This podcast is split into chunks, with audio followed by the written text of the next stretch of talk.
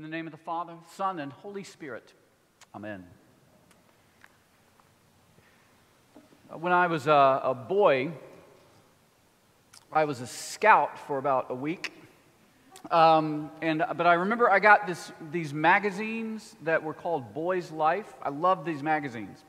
Uh, and every month, this magazine would come, and my favorite thing, for whatever reason, was there was this uh, thing toward the back where there would be two pictures side by side, and you would have to spot the differences between the first frame and the second frame. And so, like a you know, a basketball would have become a football, or maybe a lamp by a table was gone, or you know, there were two pillows, now there are three.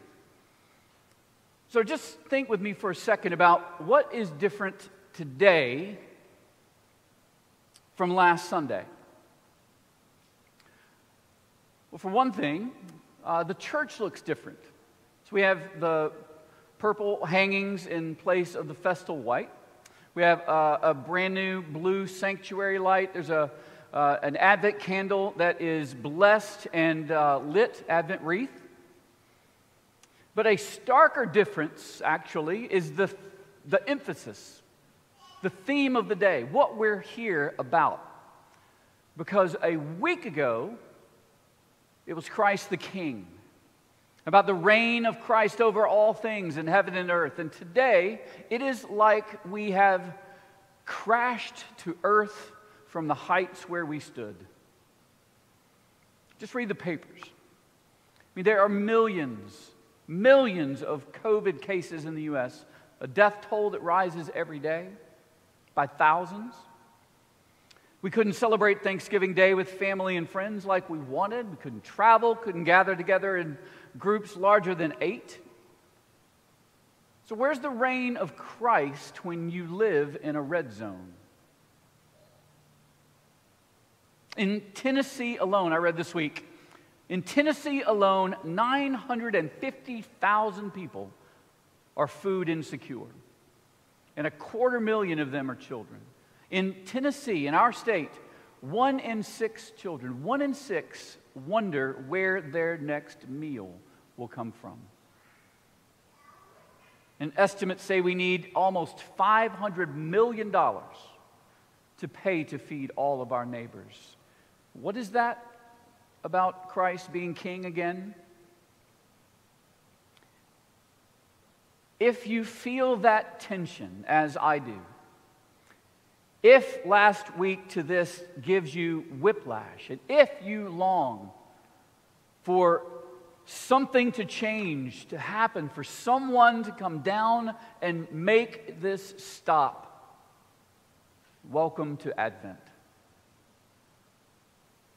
Every year, uh, Fleming Rutledge says, every year Advent begins in the dark. Advent begins in the dark. Fleming, who to my mind, is the best Advent preacher that we have, says that this season is not for the faint of heart. So you just listen to the readings that we had today. From Isaiah, oh, that you would tear open the heavens and come down. Don't be exceedingly angry, O Lord. Don't remember your iniquity forever. That's the language of lament. It is Israel in exile in Babylon 70 years.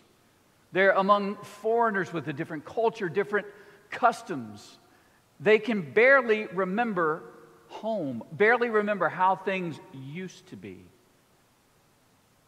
Estranged even from God. How long will this last? And then the psalm picks up the theme How long, God? How long will you be angered despite the prayers of your people? And then there's a refrain three times Restore us, O God of hosts. Restore us, O God of hosts. Restore us, O God of hosts. Show the light of your countenance, your face, and we shall be saved. In the darkness where we are, will you just show us your face? Will you let us see just a sliver of light? You can save us if you want. You can end all of this. When will you come? And for our answer, there is silence. This is the dark side of the divine, the Deus absconditus, the hidden God. If you know what it is like to feel God's hiddenness, His absence, His silence, welcome to Advent. You probably know um, that lexicographers uh, at, at uh, Oxford Languages, they're the folks who main, maintain the, uh, the OED, the Oxford English Dictionary, uh, which, by the way, I've always wanted a copy of. All 20 volumes. If you haven't gotten my Christmas present yet, you would like to do that, you just drop a cool grand on that. I'll take it, put it in my office. I have to move out like a wing of the office to fit it in, but I've always wanted a copy of the Oxford English Dictionary, but the people at uh, Oxford Languages, um, every year they name a single word as the word of the year. So it's like a word or a phrase. And so in 2013, it was selfie. 2005, it was truthiness.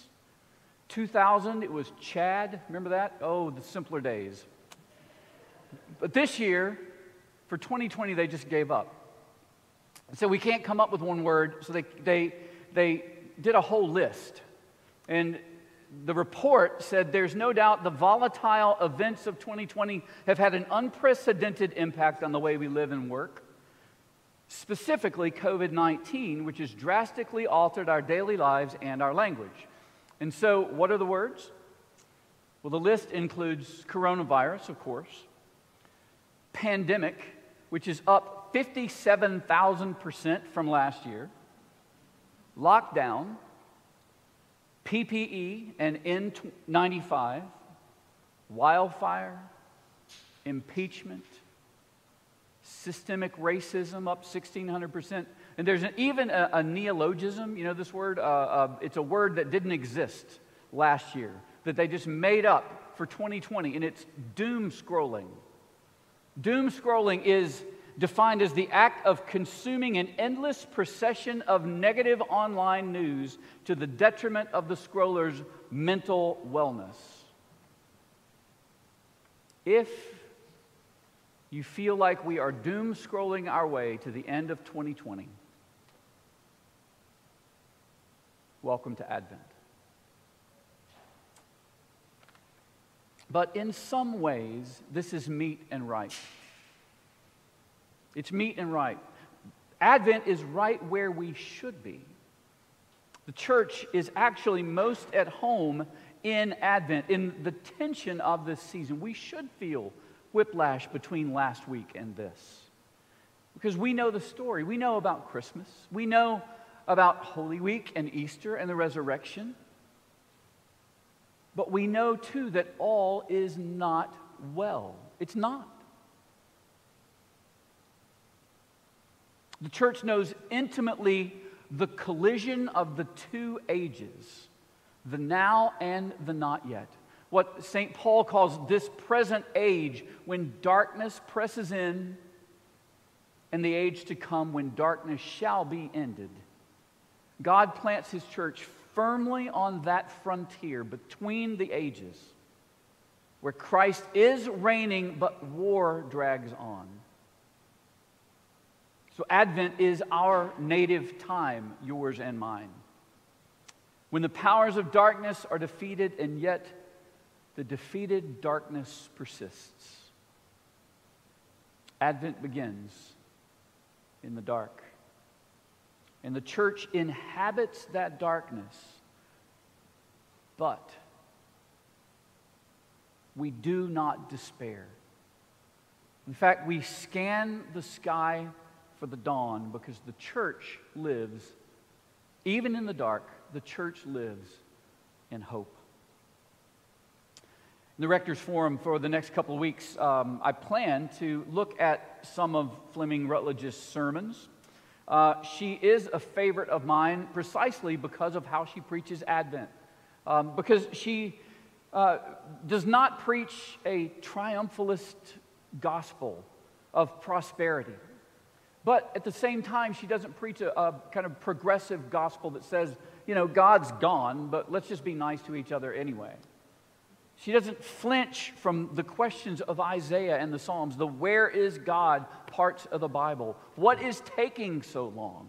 Are you deaf? Where is God? And here's her answer. Her answer is we don't know. We do not know why God delays so long. We do not know why he so often hides his face. We do not know why so many have to suffer so much with so little apparent meaning. All we know is that there is this rumor, this hope, this expectation that the master of the house is coming back. The first Sunday of Advent is not about the first coming of Jesus and incognito in the stable in Bethlehem. It's about the second coming, about the final breaking in of God upon our darkness. It's about the promise that against all the evidence, there is a God who cares. To each and all on this first Sunday of Advent, we bring this announcement God will come. His justice will prevail. He will destroy evil and pain in all its forms once and forever. And then she says, To be a Christian is to live every day of our lives in solidarity with those who sit in that darkness, in the shadow of death, but to live in the unshakable hope of those who expect the dawn. That's our job. At St. Bartholomew's, we begin every Mass in this season with, a, uh, with one verse uh, from that great Advent hymn, O come, O come, Emmanuel. And you'll notice that over the course of the Sundays, or if you go back and you look at it in your hymn book, that all eight of the verses are written from inside the darkness. So today's was, O come, Emmanuel, and ransom captive Israel that mourns in lonely exile here. Mourning in exile, that's lament. That is Isaiah, that's the Psalms. But you'll also notice that not one of the eight verses ends that way. They all end with the same refrain Rejoice, rejoice, Emmanuel, uh, uh, O Israel. Emmanuel shall come. That is Advent. If the church knows nothing of mourning, if it knows nothing of exile, then I su- suspect that we are just not fully aware of the facts. Because the news is not fake, the darkness is real. But if we have not hope, we are not Christ's. If we have not hope, we are not Christ's. It may be dark now, but C.S. Lewis says that all the leaves of the New Testament are rustling with the rumor that it will not always be so. To be a Christian is to be able to look unflinchingly at the darkness, the darkness in the world and the darkness in ourselves. But instead of being beaten down by it, to stand as a watchman waiting for the morning the master of the house will come. And what I say to you, I say to all keep awake. Welcome to Advent. In the name of God, Father, Son, and Holy Spirit.